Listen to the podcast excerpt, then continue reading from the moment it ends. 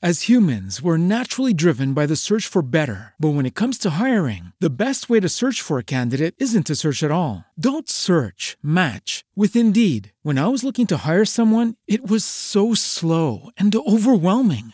I wish I had used Indeed. If you need to hire, you need Indeed. Indeed is your matching and hiring platform with over 350 million global monthly visitors, according to Indeed data, and a matching engine that helps you find quality candidates fast. Ditch the busy work. Use Indeed for scheduling, screening, and messaging so you can connect with candidates faster. And Indeed doesn't just help you hire faster. 93% of employers agree Indeed delivers the highest quality matches compared to other job sites, according to a recent Indeed survey. And listeners of this show will get a $75 sponsored job credit to get your jobs more visibility at Indeed.com slash podcast. That's Indeed.com slash podcast. Terms and conditions apply.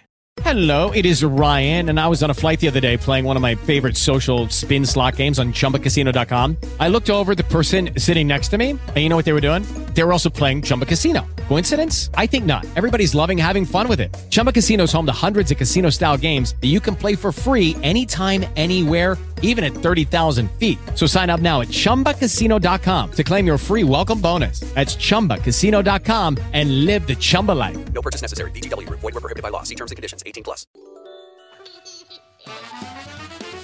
Este programa es avalado por la Sociedad Dominicana de Pediatría. Madre paso a paso, madre paso a paso, madre paso a paso. Contigo Muy buenos días, sean todos bienvenidos a la Universidad de Ser Mejores Padres cada día en cuanto al cuidado de tu bebé, la crianza de tus hijos, la salud y comunicación de ustedes, papá y mamá. Sean bienvenidos a los pioneros en orientación familiar, único programa avalado por la Sociedad Dominicana de Pediatría. Soy Nasira Santana y estás escuchando Madre Paso a Paso. La obesidad infantil se ha convertido en, una, un gran problema de salud que ya afecta a más de 43 millones de niños en todo el mundo, según los datos de la Organización Mundial de la Salud. Señores, eh, miren cómo me puse, miren. Es grave. 43 millones de niños afecta la obesidad. Hoy estamos con la doctora Carolina Castella. Ella es pediatra nutrióloga de Santiago. Está aquí con nosotros. Gracias, doctora, por tomarse ese tiempo y venir aquí a Madre Paso a Paso para desarrollar este tema que tenemos en el día de hoy sobre obesidad infantil, causas y consecuencias. Y me gustaría que, que dijéramos la diferencia en lo que es lo, lo que es obesidad y qué es sobrepeso. Porque muchas veces hay madres que van donde el pediatra y le dicen, no, no, no, su hijo está en sobrepeso. Ah, bueno, está bien, si está en sobrepeso, está bien. Ahora, si le dicen, mire, su hijo es obeso, no, entonces, ¿cuál es la diferencia? Bien. Eh, para hablar de las diferencias, tenemos que irnos a lo que es un poquito de antropometría. La diferencia básica está en que en aquel niño que está en sobrepeso es ese niño que está todavía, como quien dice, rescatable.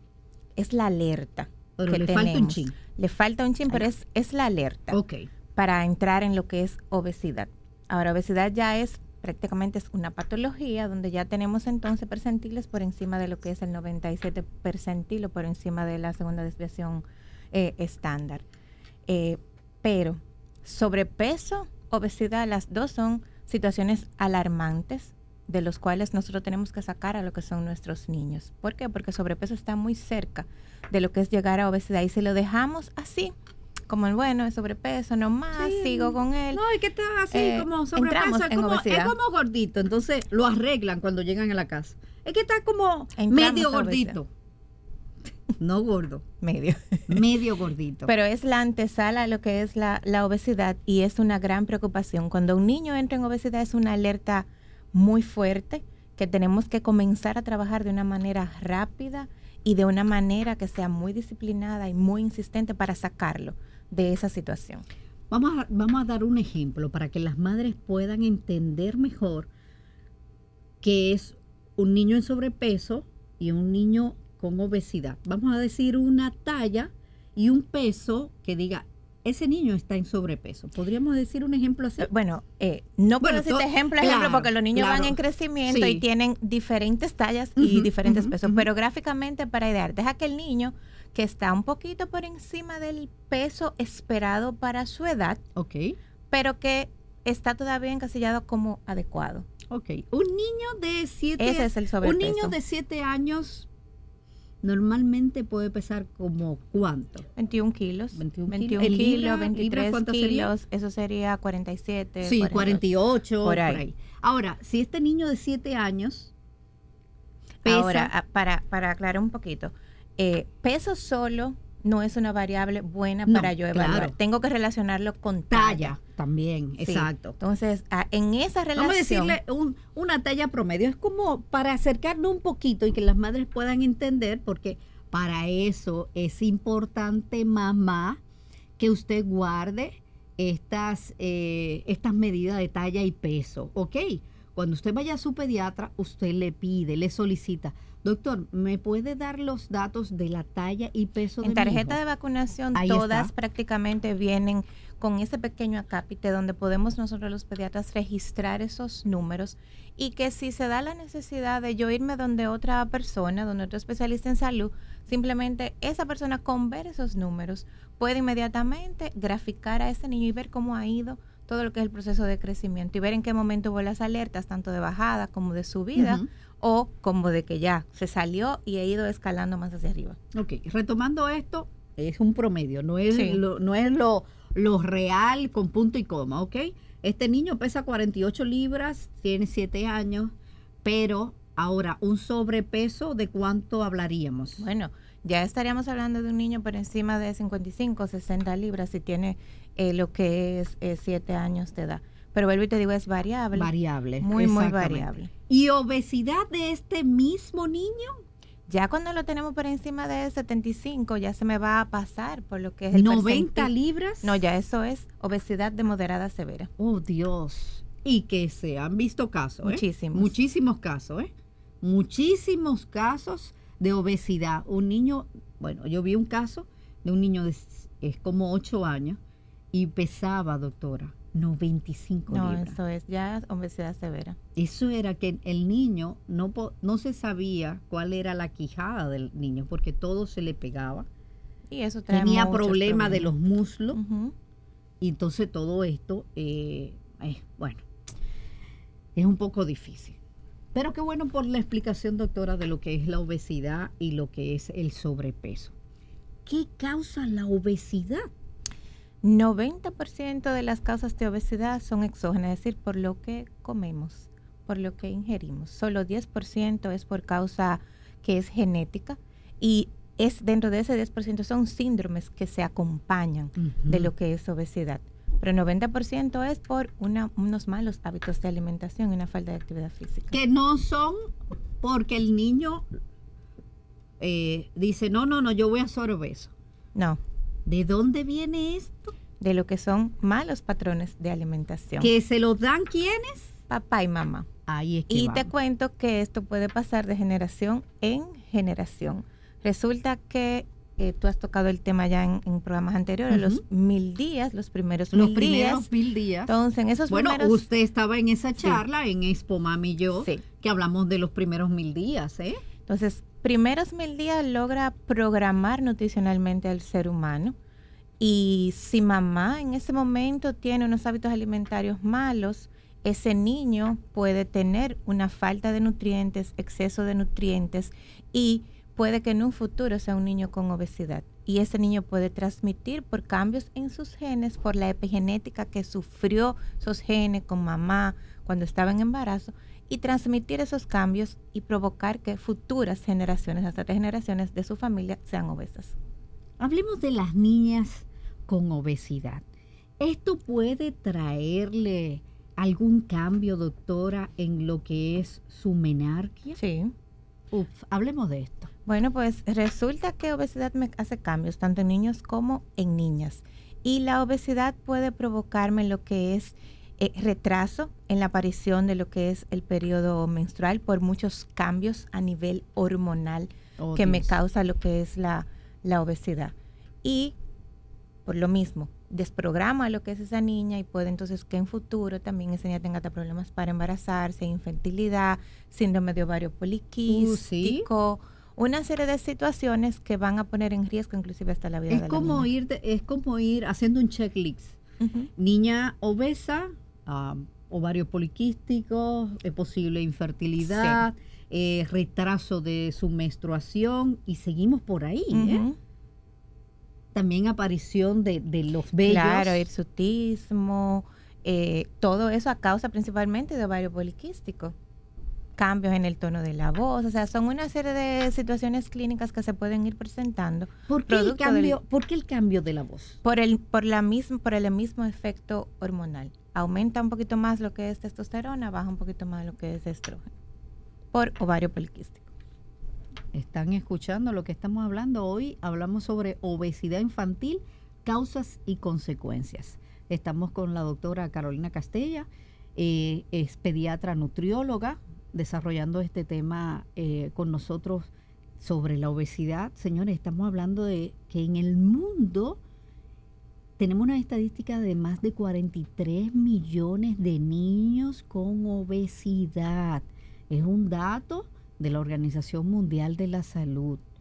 Y todo esto, como le dije, el niño no come porque desde chiquito él entra a la despensa y come. No. ¿De dónde viene? De papá y mamá. ¿no? O ¿Por qué? porque Le antes de los seis meses tampoco, o sea, antes de los seis meses recibo fórmula con volúmenes descontrolados, preparaciones No, y- usted no sabe, doy lactancia materna, agrego azúcar, agrego colorante porque a él le gusta más el sabor a fresa. Entonces son una serie de aditivos que no tengo que agregar, entonces estoy enriqueciendo para que ese bebé me favorezca lo que es la aparición de obesidad o sobrepeso. Somos nosotros los dominicanos muy, ¿cómo decirle? Muy asiduos a, a freír en vez de utilizar el horno. No solo los dominicanos, los latinos. Bueno, los latinos. Los latinos tenemos eh, gran tendencia a saborizar mejor los alimentos. Resulta que cuando ponemos una grasita de más, el alimento nos sabe mucho mejor, es más palatable para nosotros. Entonces los latinos tendemos a generar ese tipo de combinaciones de alimentos para que el sabor eh, sea más fuerte y nos sepa un poquito mejor. y que tira todo ahí en esa grasa y reciclada. Y reciclar. Reciclada, ¿eh? Reciclada. ¿Hasta qué punto nosotros los padres, doctora, llevamos a, un- a- a nuestros hijos a ser obesos? Y decir, sentarnos con el pediatra y hacer la, la siguiente pregunta. ¿Cuáles son las consecuencias de que su hijo hoy es obeso y puede tener, vamos a hacer un checklist también. Bueno, eh, básicamente nosotros como papá muchas veces no nos llamamos esas alertitas que nos va dando el crecimiento eh, del niño y los patrones de alimentación que estamos instaurando en lo que es nuestros niños. Esas alertas, desde que evaluó crecimiento en el niño, el pediatra puede de una vez prendérsele el bombillo. Bueno, este niño se me está saliendo del carril que yo espero, mamá y papá tenemos que hablar de qué le estamos ofertando a lo que es ese niño. O sea, a veces mamá y papá no hacemos caso a esas recomendaciones de vamos a sacar los jugos, vamos a sacar esas frituras, vamos a sacar todos esos alimentos procesados, vamos a comer más frutas, vamos a comer más pescados, vamos a establecer horarios de alimentos, vamos a establecer porciones de alimentos. La vida que llevamos es muy rápida, a veces se nos complica cuando nos hablan de establecer patrones, de establecer porciones, pero a la larga vamos a tener consecuencias Sí, graves. porque usted lo que acaba de decir de las porciones, le voy a hacer, le, voy a actuar como haría un padre. Oye, el pediatra dice que solamente una cucharada de arroz. Mi hijo va a pasar hambre. Así es. Una cucharada, no es la cuchara que él se come, la cuchara, una cucharada de arroz. Pero cuando le decimos a los padres que tiene que tener más vegetales este plato, dice, pero él quiere que se muera. Definitivamente ese pediatra quiere que mi muchacho se muera Se va a morir de hambre. con hoja. ¿Y cómo yo le voy a echar tallota, zanahoria? Señores, escuchen todo esto, ¿eh?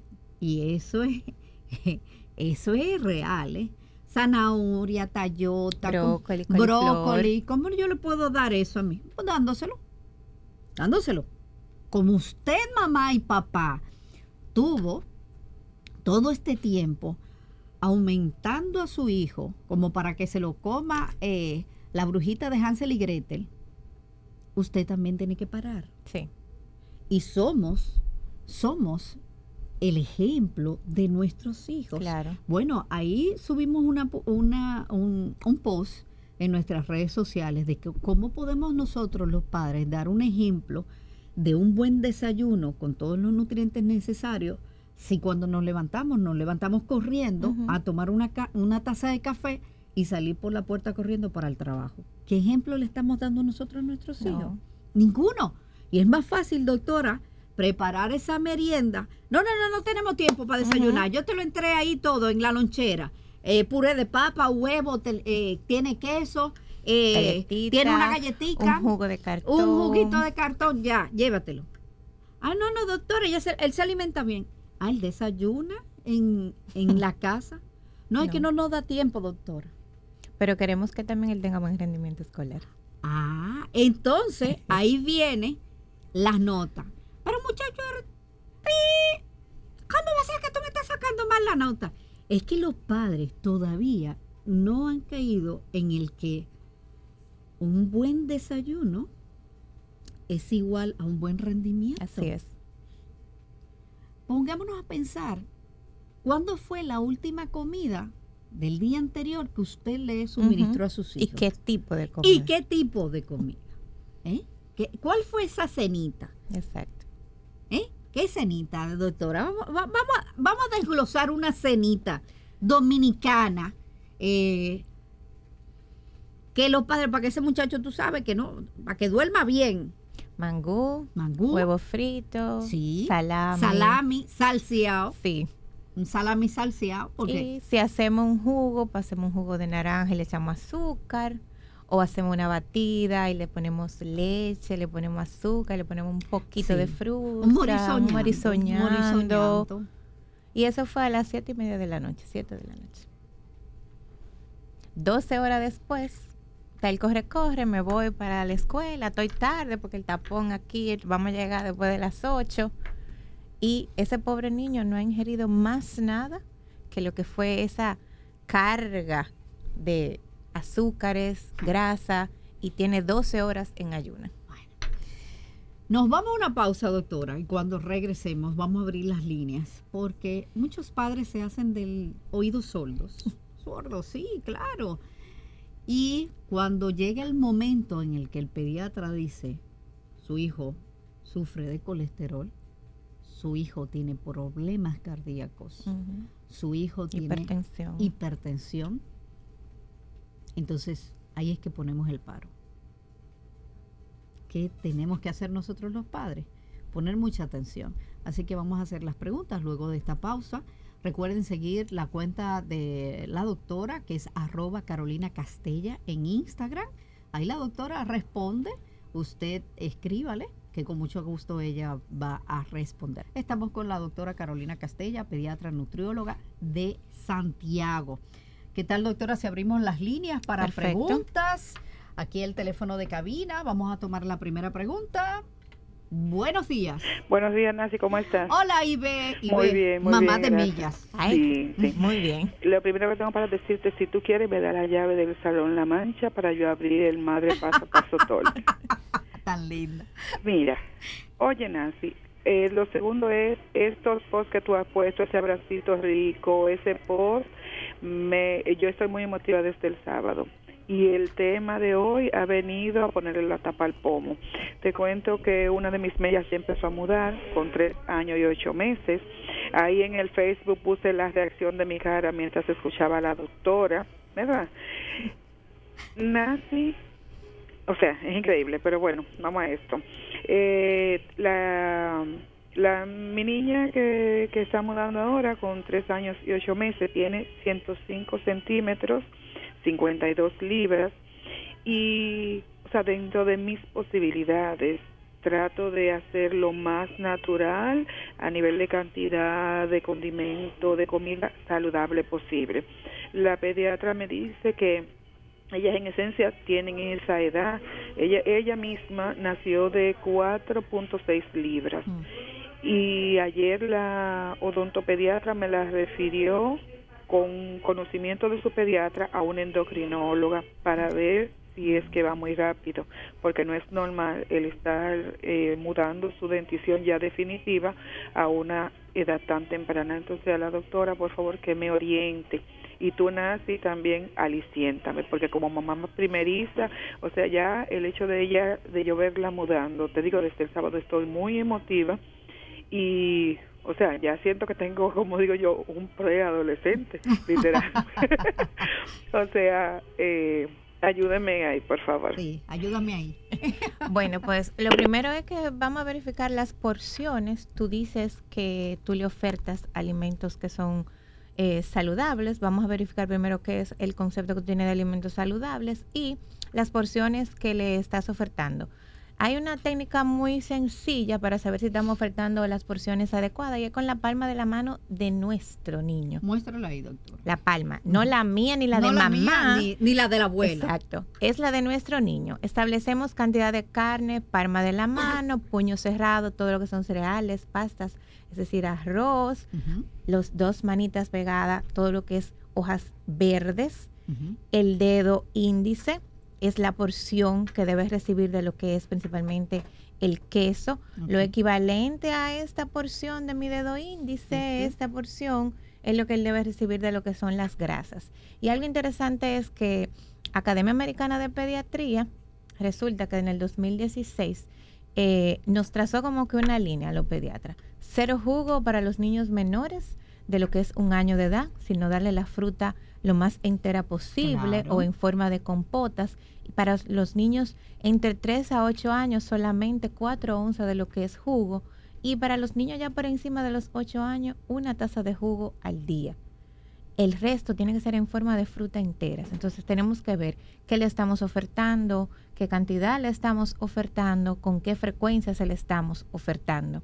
Porque le podemos dar la proporción adecuada, le podemos dar el alimento adecuado, pero cuando tenemos una frecuencia que nos estamos excediendo de más de tres comidas fuertes y más de dos meriendas, entonces estamos por encima de los requerimientos de ese niño y por lo tanto nos sobrepasamos. Usted sabe que en, en el- nuestro evento vamos a estar mostrando frutas que muchas veces les pasamos por, lo- por el lado en, en los supermercados porque no sabemos ni cómo se come, cómo se, se, se parte.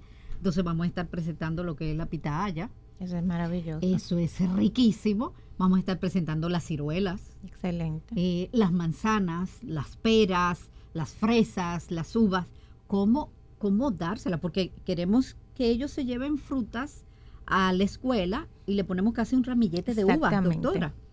Que con cuatro uvas que usted Es tenga suficiente. es suficiente. No, pero como cuatro uvitas, pues yo levantarme tan temprano para echarle cuatro uvas a mi muchacho. No, estará loca esa, esa, esa doctora. Y lo que dice Nasira, cuatro uvas es suficiente Así es. cuatro uvas es suficiente. Que usted le, claro, en un, en una merienda balanceada, Claro. ¿eh? En una merienda balanceada. Vamos a tomar otra, una pregunta aquí en Y el- actividad física. claro. Creo que ella lo que tiene que hacer es hacer esa pequeña combinación, revisar qué doy, cuánto doy y qué actividad física está realizando su niña y ella con su niña, porque los niños no podemos imponerle una actividad física, sino algo con lo que ellos se sientan cómodos Así mismo. y Doctor- acompañarlos. Doctora, nos piden eh, dónde consulta y el número de teléfono en Santiago. Pues yo estoy en la unidad de psicología clínica especializada, eso queda en la calle Independencia, casi frente a emergencia de clínicas Corominas. El teléfono es 241-1167, es por citas y Oh. trabajo todas las tardes. Ok.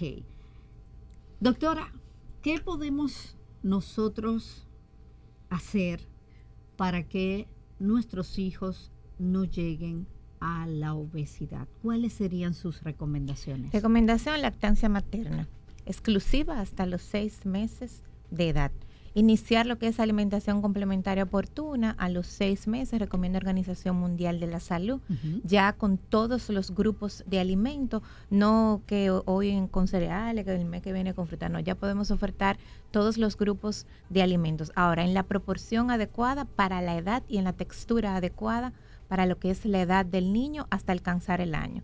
A partir del año, entonces ofrezco todos los grupos de alimentos con cambio de textura, ya mucho más aceptada de acuerdo al desarrollo dental de lo que es mi niño y en la proporción adecuada para él. Palma de la mano, las manos son la mejor herramienta para yo no poner a mamá y que a pesar y que con el cucharón, porque aquí tenemos diferentes tamaños de cucharón, Sí. diferentes tamaños de Ujú. taza. Entonces, palma de la mano de mi niño es el mejor medidor, es la forma más fácil para yo poder establecer lo que son las porciones y agregar actividad física. Actividad física, así mismo. Muchísimas gracias, doctora. A la la vamos a tener más a menudo, ¿eh? La vamos a tener más a menudo a la doctora Castilla por aquí en Madre Paso a Paso. Desde Santiago para la capital, ¿eh? Así que ya lo sabe. Señores, muchísimas gracias. Recuerden para sus taquillas para nuestro evento de alimentación y desarrollo en el niño, escribir a nuestro WhatsApp 849-261-1818. Recuerde siempre, papá y mamá, abrazar a sus hijos y que nunca, nunca se les olvide decirles te quiero. Hasta mañana. Este programa fue presentado y avalado por la Sociedad Dominicana de Pediatría. Hey guys, it is Ryan. I'm not sure if you know this about me, but I'm a bit of a fun fanatic when I can. I like to work, but I like fun too. It's a thing. And now the truth is out there. I can tell you about my favorite place to have fun Chumba Casino. They have hundreds of social casino style games to choose from, with new games released each week. You can play for free anytime, anywhere. And each day brings a new chance to collect daily bonuses. So join me in the fun. Sign up now at chumbacasino.com. No purchase necessary. Group. Void were prohibited by law. See terms and conditions. 18 plus.